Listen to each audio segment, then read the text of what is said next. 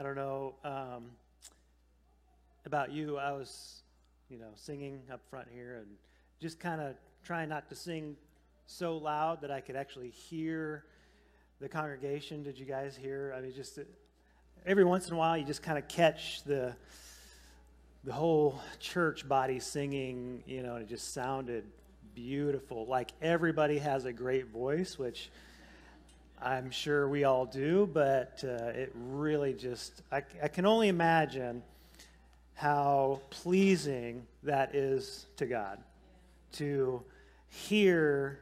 It's not a performance, it's a, a congregational uh, worship that we're all engaged in. And uh, I want to remind you, I guess, again, um, that even this is, is a, give and take. It's a, it's a partnership. It's a working together. It's not just a speech, you know, prepared for you to, to listen to. It is a uh, conversation um, that we're having together. And so, um, you know, part of that uh, conversation is um, just the the I told the eight o'clock service um, I'm wrestling with this, still wrestling with it. I I think I lost in the eight o'clock service, or won. I don't know which one is the the right one, but um, it, it's a, a, sense of of urgency and weight.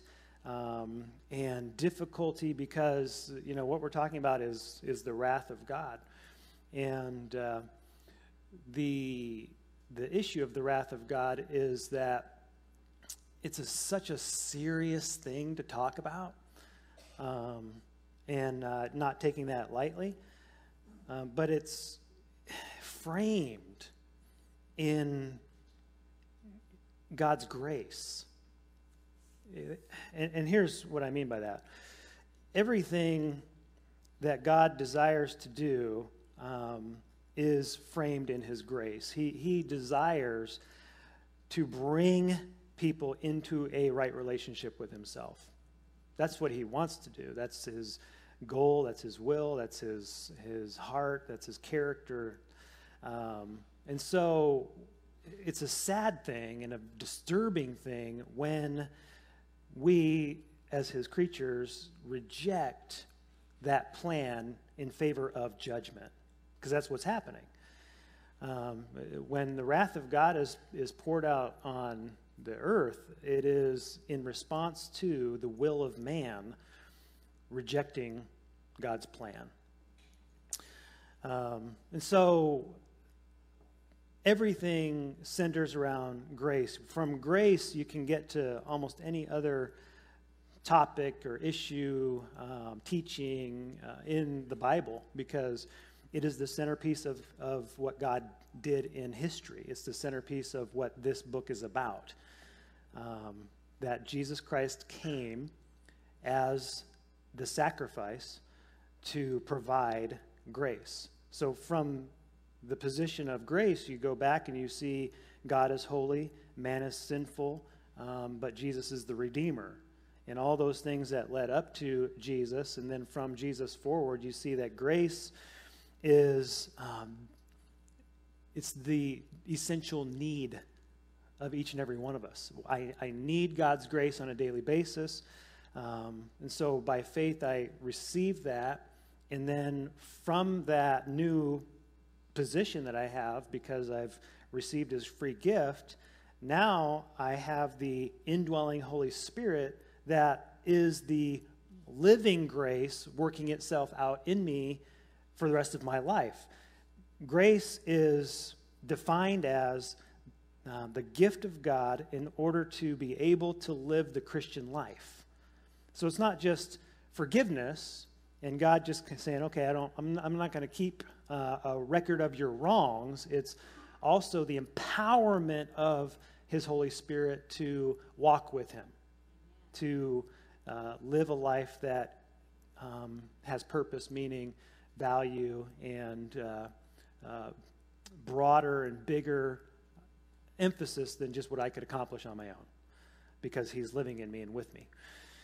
So it's a tragic and sad thing that so many people would reject that, absolutely, but also um, it's also tragic that so many of us, and myself included, take for granted the wonderful gift of grace that we've been given.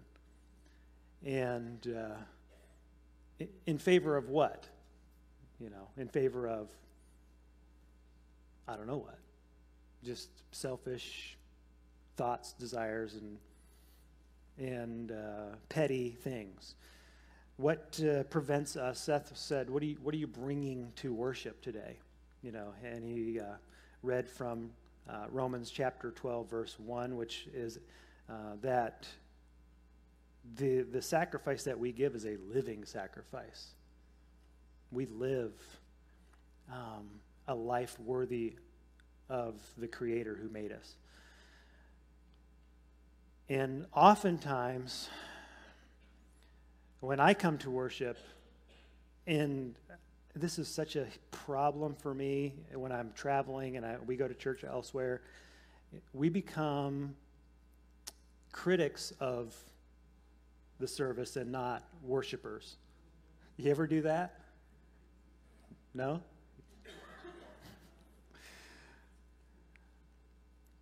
And uh, it, it robs us of what, what this is really all about. Um, this is really about glorifying God. Um, and we, sh- of all people, should know what a wonderful thing it is to have grace, experience grace, live in grace. And so, uh, my hope is, my prayer is that uh, as we kind of dive into this issue of wrath, that God's people would appreciate grace more, and that those who do, don't know grace would come to know grace. Um, that those who have pushed it off, rejected it, denied it, are confused by it, are waiting for something magical to happen before they accept God's grace, that, that, that today would be the day that uh, you or they or would come to that place where they would say, Yes, I, I need this. Uh, why am I waiting for this? Um, so, as we get started, let's uh, pick up our Bibles. Revelation chapter 15. Chapters 15 and 16 are about the wrath of God. Uh, 15 is kind of the prelude, and then 16 is the detail. Um, as I've said, we are basically going over an overview, okay, from a 30,000 foot level revelation. We're not diving into a lot of the details. Um, we're just going to take a, a, a, look at it from this level, okay? So uh, we want to see the, the, the major teaching here in Revelation about the wrath of God. So let's stand and read God's word together. Revelation 15 says, Then I saw another sign in heaven, great and amazing.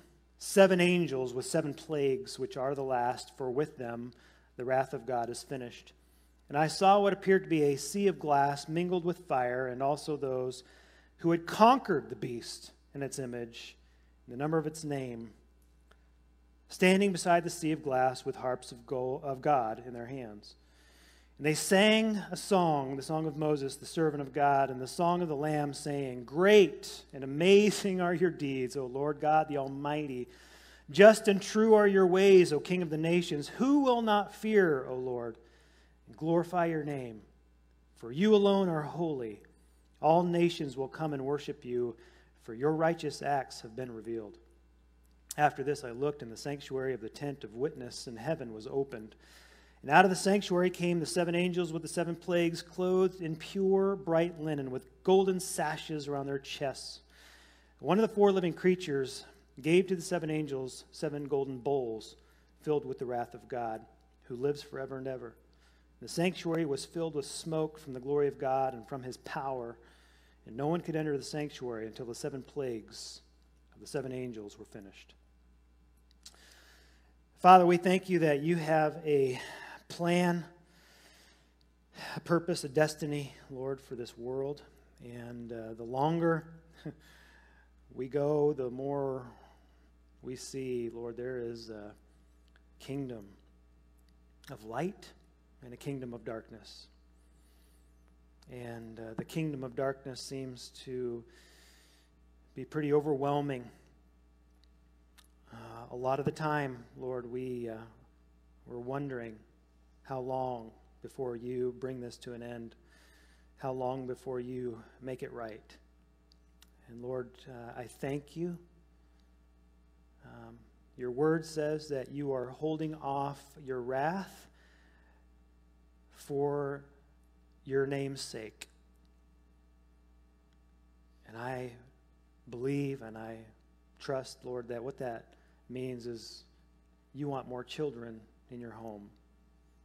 You want more of your people to come and receive and experience and thrive in the grace that you've given us through your son Jesus. And so, in the days that we have, Lord, however many that is, uh, we pray that you would give us the strength to hold fast to the testimony of Jesus. We pray that you would give us the courage to share that message by the way we live, the way we extend grace, the way we appreciate the identity that we have in Christ, the way that we live in a different way than this world, the way that we speak kindly but truthfully for your glory. Lord, we pray that you would use us somehow. Big ways, little ways, however you, you, uh, you plan and design it and orchestrate it, Lord, we pray that we would be ready. Step into those opportunities and just be your witnesses, Lord. Use the truth of grace, but also the realization of wrath to spur us on urgently to do what we know that we ought to be doing. Living the way that we ought to be living, sharing, praying, studying, and just loving you and others. In Jesus' name, amen. So, what does a right relationship with God look like? What does it entail? What is it about? Um, I'm going to give you two particular things to think about. First of all,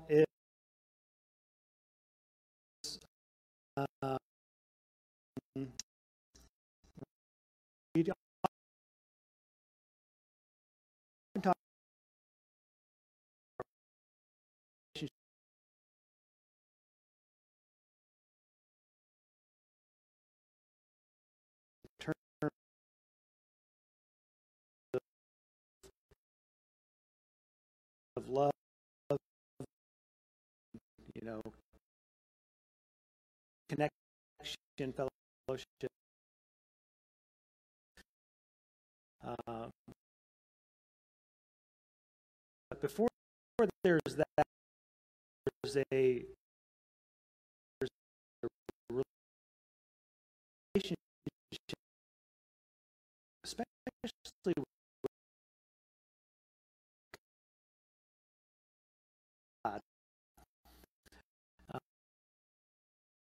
terms of in relation to position. Um, so, in relationship to you right now, I am in front of you. Okay, um, I am. Uh,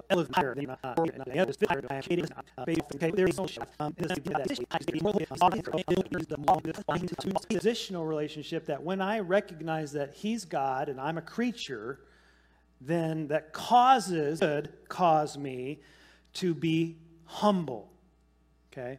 I, I exalt him uh, in one sense because he is exalted. That's, I'm just recognizing the truth of the reality. That's who he is. It's who I am. Positionally, this is where he's at, and this is where I'm at. But it's also a heart attitude to say that he is worthy. And so we sang these songs that he's worthy of our honor and glory. He's holy. He's, He's, uh, he, he's the, the creator of things that, uh, that I get to enjoy, and he's, he's the one who, who um, has all the wisdom to be able to define how these things should come together. You know, after all these years, all these years of of, of intellect and study and education and, and diving into the scientific, you know, uh, disciplines, we still have, know so little. You know, it, we could go on and on and on about how little we actually even know about the human brain, how it works, how much capability it has. And he, he just made it with the power of, of his word. He just said, let it be. But never forget that his astoundingly un, incomprehensible intelligence designed it exactly the way that it, that it is, with all its infinite detail. He, he had it all in mind and he spoke it into existence. So there's a positional relationship that we have, which should lead us into a, a relationship of fellowship, of love, of connection, of desire, of I, I want to know him. Um, I don't know everybody's testimony. Um, I know my testimony includes one significant coming uh, realization. It was, He made me, so therefore He knows who I am and should be better than I do. I better get to know Him.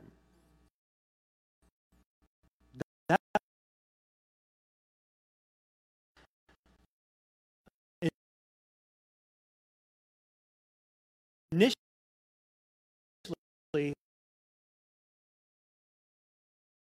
I came to a, humble position of God. Want whatever it is that you have for my life. Uh, he's the creator. I'm, I'm just a creature. And uh, as arrogant as, as a 18, 19 year old as I was, I at least had a, enough humility to say, I don't know. And bring into a loving relationship with him. I don't, I don't know if that's your testimony. I don't know if that had anything to do with how you came to the Lord, but hopefully it does have something to do with how you continue in the Lord. Amen. Even if it's just the realization that you come to this morning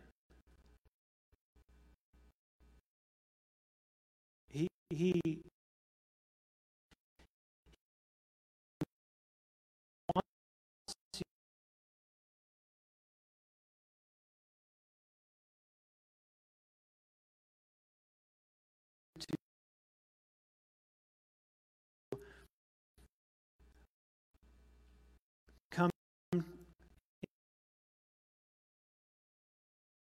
full potential.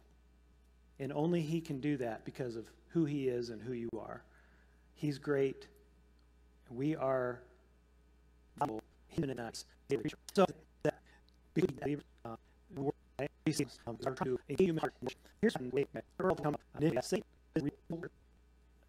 and I have to say that because I know there are people that think that Christians are deluded. Um, we believe in fairy tales and we're trying to pass the buck on to some spirit force that, and so we don't have to take any blame for our problems. Satan is a real enemy. He exists. He's finite, but he is powerful. He was created as probably the most beautiful, perhaps the most powerful created being in God's vast array, and army of angels. Um, the scripture seems to indicate that he was perhaps the leader of worship in heaven.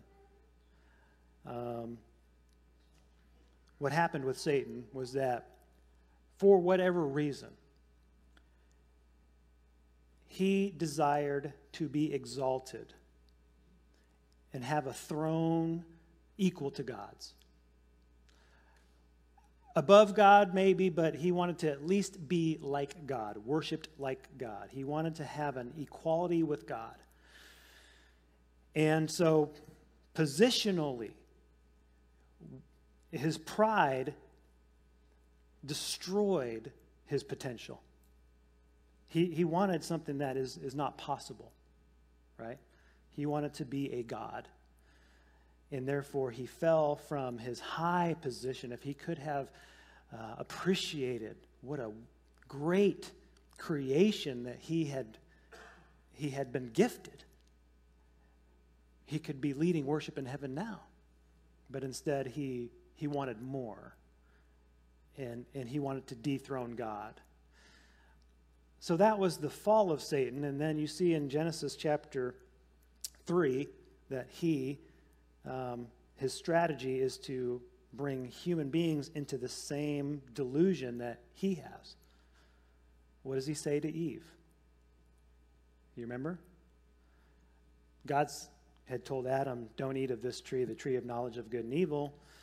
Um, Adam, we believe, told Eve this, and she has some understanding of it. Satan comes to her and he says, um, You can eat this, right? She said, No, God said, No, I can't eat it or touch it. I can't, you know. And he says, Well, well, here's the thing. This is Satan talking to Eve. God knows that when you eat it, you will be what? You remember? You will be like God. Now, Satan's lying, but it gets to the heart of what he, he wanted for himself. He wanted to be like God. And he brought in a lie, a delusion, a scheme, a trick to destroy humanity. Um, and the, the same lie is being perpetuated all these years later continually. This is his scheme. You will be like God. You will be like God is idolatry.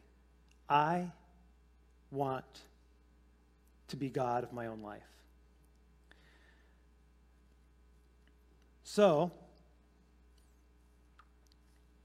that's the strategy of Satan. Now, how it's been working out in the last, mm, what, 200 years?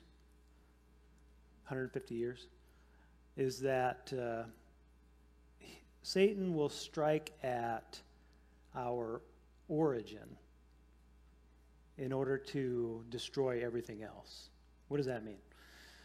Um, when you uh, open your kids' textbooks uh, in your science classes from kindergarten all the way through college and every level, okay? what do they teach about where people came from? Do we have any schools that teach any other theory? Creation? Or is every child being indoctrinated into a belief that sometime billions and millions and billions years ago, there was no life, and then these chemicals that don't live um, somehow came together, and for whatever reason, lightning struck at just the right moment, maybe. I don't know. And this chemical became a living cell, an organism that was now alive. And just think Frankenstein. Okay, that's. We're talking about such a irrational, illogical, and unscientific theory, okay? What we know um, scientifically is that this is impossible. The laws of science tell us that life can only come from life. This is the law of biogenesis. It's a proven law. Atheistic evolution uh, teaches that virtually all the laws of science have to be suspended. And then once we get life, then maybe we can gear up our scientific laws again and see how things roll forward. Make sense? Scientific law tells us that if there was ever a time that there was nothing, ever, then there would never be anything. Does that make sense? If there was ever of course, time is relative, but if there was ever a time where there was nothing, there nothing could ever exist. So what we know scientifically is that for there to be anything, something, someone has to exist eternally. The scripture teaches very clearly who that something is, how we came to be, and all those things. Satan has so diligently and um, I don't know, successfully uh, taught and, and indoctrinated our, our whole culture into this understanding that evolution is the smart thing to believe. Now, as Christians, see, uh, you're not even going to hear creation from a lot of churches these days. Is, is that mind boggling? But it's true. Um, you'll hear evolution kind of weaved into the biblical story uh, a lot of times, even in Bible believing churches. And I, I think Satan loves that because here's what happens if you don't have an origin that begins from a creator to a creature who is so infinitely knowledgeable and powerful that he creates life and sustains it and has a purpose for it, then all the other things uh, that we understand about what it means to be human fall apart. It's an acronym called OPID, O P I D, origin. God's creator, we're creatures. Identity or, or purpose. Um, why are we here? So, where do I come from? Why am I here? Identity. Who am I? And destiny. Where am I going? If you start with, I'm a grown up germ, that's what evolution will teach you. You're a grown up germ. You're just a bacteria that somehow became a person with a super computer brain. Okay, your brain is more complex than any supercomputer that we have in existence today. Even still, you just developed out of this single cell that had nothing to eat.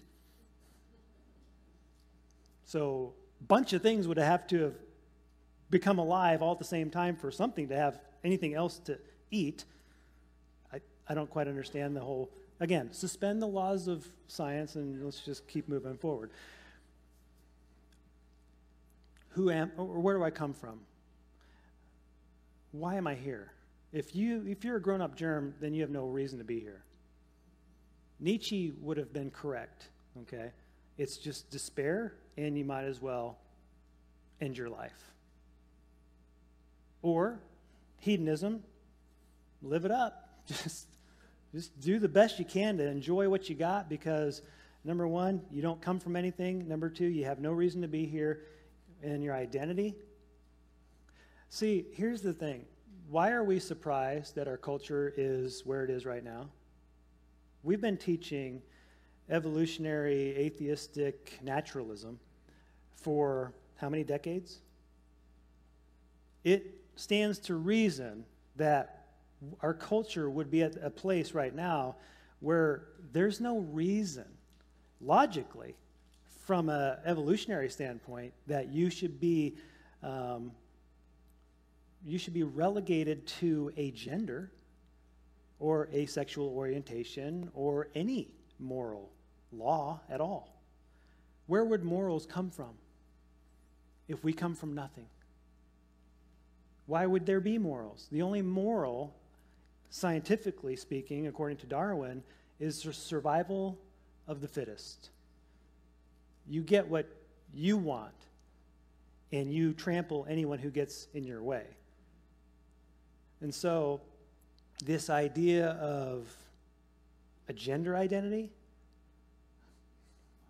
who's to say? Who, who possibly could tell you what you should or shouldn't be if there's no God.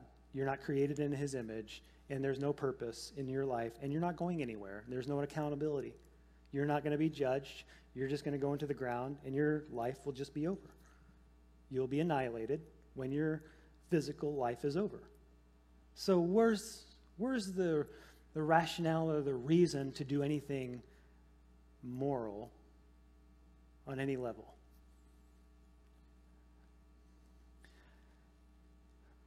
So we're exactly where you would expect us to be if Satan was working behind the scenes the way that the Bible says that he is. Would you agree? In fact, we're probably not nearly as bad as we could be. And I think the only reason that we're not worse is because there are still, by God's grace, groups of people like this who have said no. That's not true. That's not right. God is the, the creator, and I'm going to have a right relationship with him through what he has said, which is what? Grace through faith. And here's what bothers me a lot about the, the plan and the scheme of Satan is that it believing in God is so reasonable. It's so rational, it's so logical, and it's scientifically uh, foundational. And yet, because of Satan's hatred for God, he, he probably does hate you and me. Okay, I'm going to say he probably does really hate you and me, but he, it, that's secondary. What he really hates is God. Because God did not allow him, permit him to exalt his own throne. So everything that he's been doing has really been an in your face to God. And we are kind of caught in this trap, the scheme, and the lies, and we're trying to pull it all apart and figure out what, what, uh, what's right, what's wrong, what's true, what's false, what, you know, how do you live in this whole thing? And, and so let me just share with you this very simple plan that God has put forward. It is his revelation of who he is. He says, I am the beginning and the end. So in the beginning, God created heavens and the earth. He's creator of all that exists, everything that lives, everything that doesn't live, he, everything that, that is physical and spiritual. He's, he's the source of all of it. He, and so, because of that, he is worthy of our worship for no other reason. There are a lot of other reasons, but there's, he's, he's awesome in, in his power and his, his intelligence and his holiness and his glory and all. I mean, so God is great. Man created in his image. Um, you know, that's an awesome thing.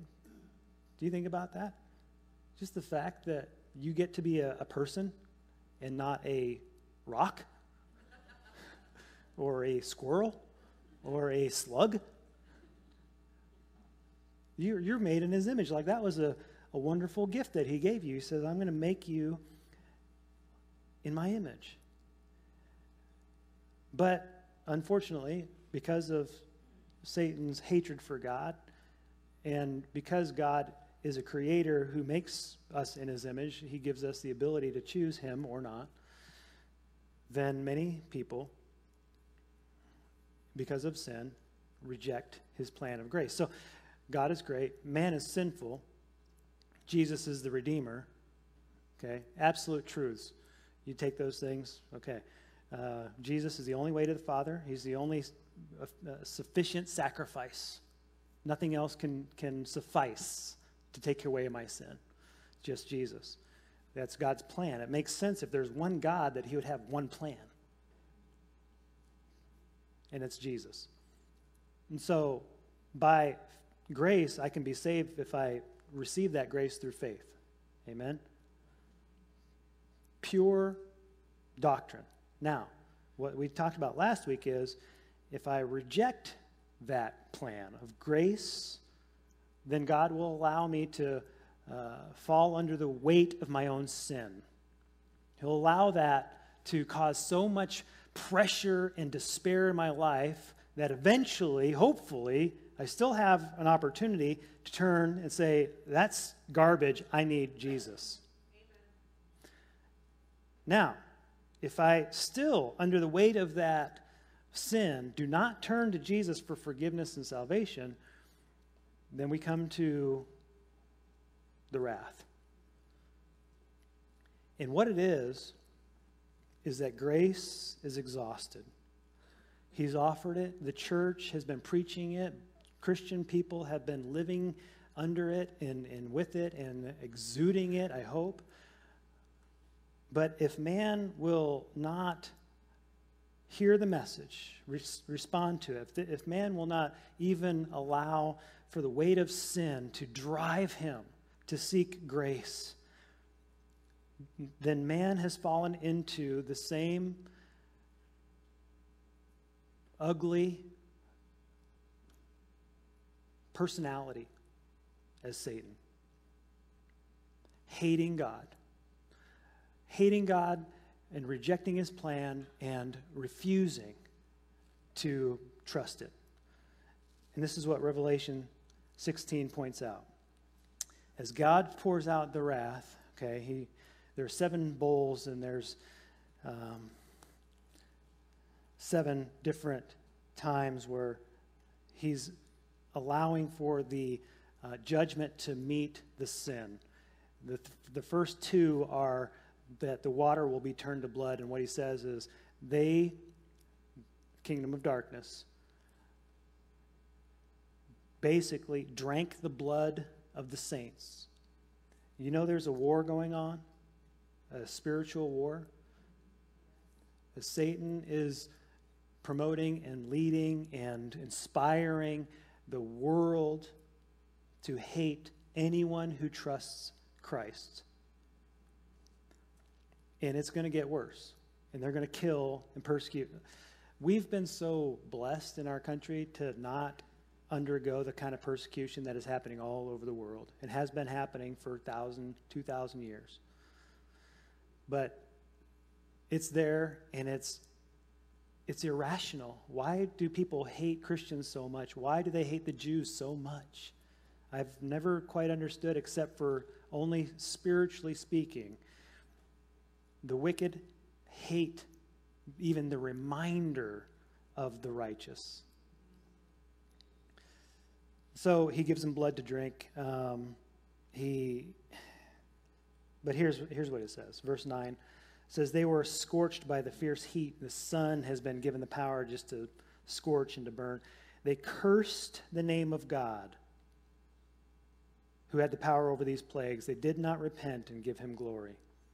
Verse 11 says similar. They cursed the God of heaven for their pain and sores. They did not repent. Uh, verse, uh, what, 21? Great hailstones, about 100 pounds each, fell from heaven on people, and they cursed God for the plague of hail because the plague was so severe. That you see what's happening here? It's not, oh, we made a mistake. Uh, maybe we should turn to God. It's, it, we hate God for this. It's not, I didn't believe in God. Oh, I, what's going on? It's, how dare you, God? I'm God. And, and when they go to their judgment, they're not going to be, oh man, I, I missed it they're going to be furious that God would dare to judge them.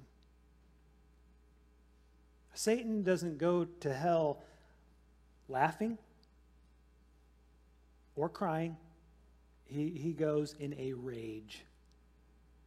And he wants to take as many of us, not us, human beings as he can but they will go in a rage too. And this is the, the power of grace and the wonderful thing about God's plan is that He is, does not want to judge this way. I don't believe he, that's, he takes any joy in it.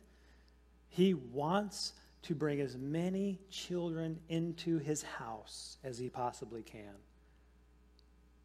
But He made you. with a choice. He made you to be able to, to understand, to choose, and to believe or to reject it. And he says very simply, you have two opportunities. You can be judged under grace, which means that all the judgment fell on Jesus on the cross and you have only forgiveness and eternal life. You can, you can be judged under grace or you can be judged under the law. How many of you know that nobody is going to do well being judged under the law? You, you break one law, you broke them all. You want to be judged under the law? That's what they're saying. When they reject grace, they're saying, Judge me under the law. And how often have we heard that lie over and over and over? Well, my, I have all these good deeds and I have all these bad deeds, and God's just going to do a nice little math problem and subtract my bad deeds from my good deeds, and whatever's left over, then I'll get in. How many of you know that if you commit one murder, you're a murderer? I mean, I've said this before, but I mean, there's lots of people I didn't kill.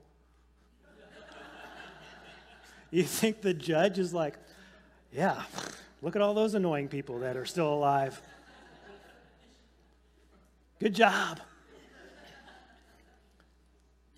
Being judged under the law is, uh, is not a joke. I mean, it's, it's, not, it's not preferable. That's why he gave us grace through Jesus Christ. And so he's got no choice what he has to do. Because for justice' sake, those who are raging against him, who have denied their purpose in this world, if their design, and said, I don't want that, there's no other option for them other than to be cast into the lake of fire. It's not a mean thing. It's not God's doing it because he's gleefully looking forward to taking out his revenge on anyone. He, he I believe, is sorely saddened and disappointed and beside himself with grief because you have a better option. Amen.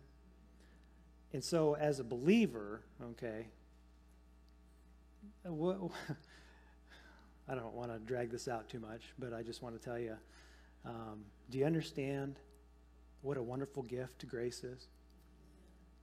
Do you understand how valuable a right relationship with God is? He, he loves you, and you get to love Him knowingly. And you know how urgent it is to live that testimony because there are many people who could come to Christ if they just had their eyes opened. Amen? That's why we're here. Because eternity is coming and it's long. And we have people that we love, people that we're related to, people we work with, that we want to invite into the kingdom. Amen? Father, we pray, God, that your Holy Spirit would take each and every life here and use it as a witness, a testimony, and a great light for our homes, for our workplaces, for our schools, for our community, God, that you would raise up people that love you, Lord. And maybe that's the best and the only necessary way to define it, Lord. We we are people who have recognized that we are loved and we have responded by loving you back. And Lord, I, I pray that we would dive deep into that relationship, that we would dwell in your word, that we would spend time praying, not just to get things, but simply to know you just to lay down our burdens, our concerns, our cares, to lift up others around us, to intercede, to just dwell in your presence, God. What a gift to appreciate grace. And Lord, we pray that you would take every opportunity that we have and fill it with your presence, Lord. We pray that you would, we know that you will, but we're asking that you would come alongside of us, Lord, that you would be there with us, before us, and behind us, that you would surround us wherever we go.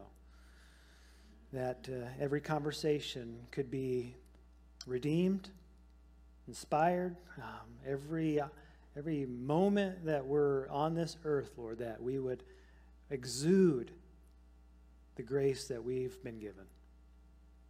And God, we pray if anyone here today has not uh, received grace, have not reached out in faith and accepted what Jesus did for them, Lord, I pray that you would call their name, whisper it to their heart that you are inviting them to know you.